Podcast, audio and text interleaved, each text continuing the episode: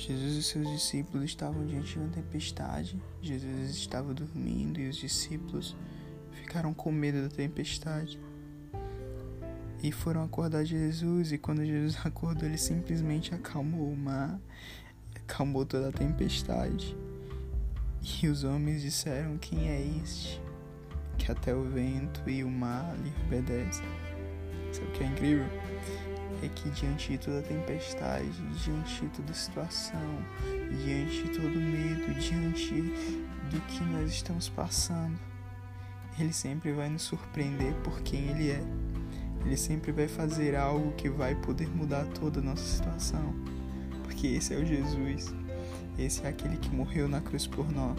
Esse é aquele que entregou tudo que tinha, toda a sua vida, simplesmente por nos amar. Então hoje, se pergunte: quem é este que até o vento e o mar lhe obedecem?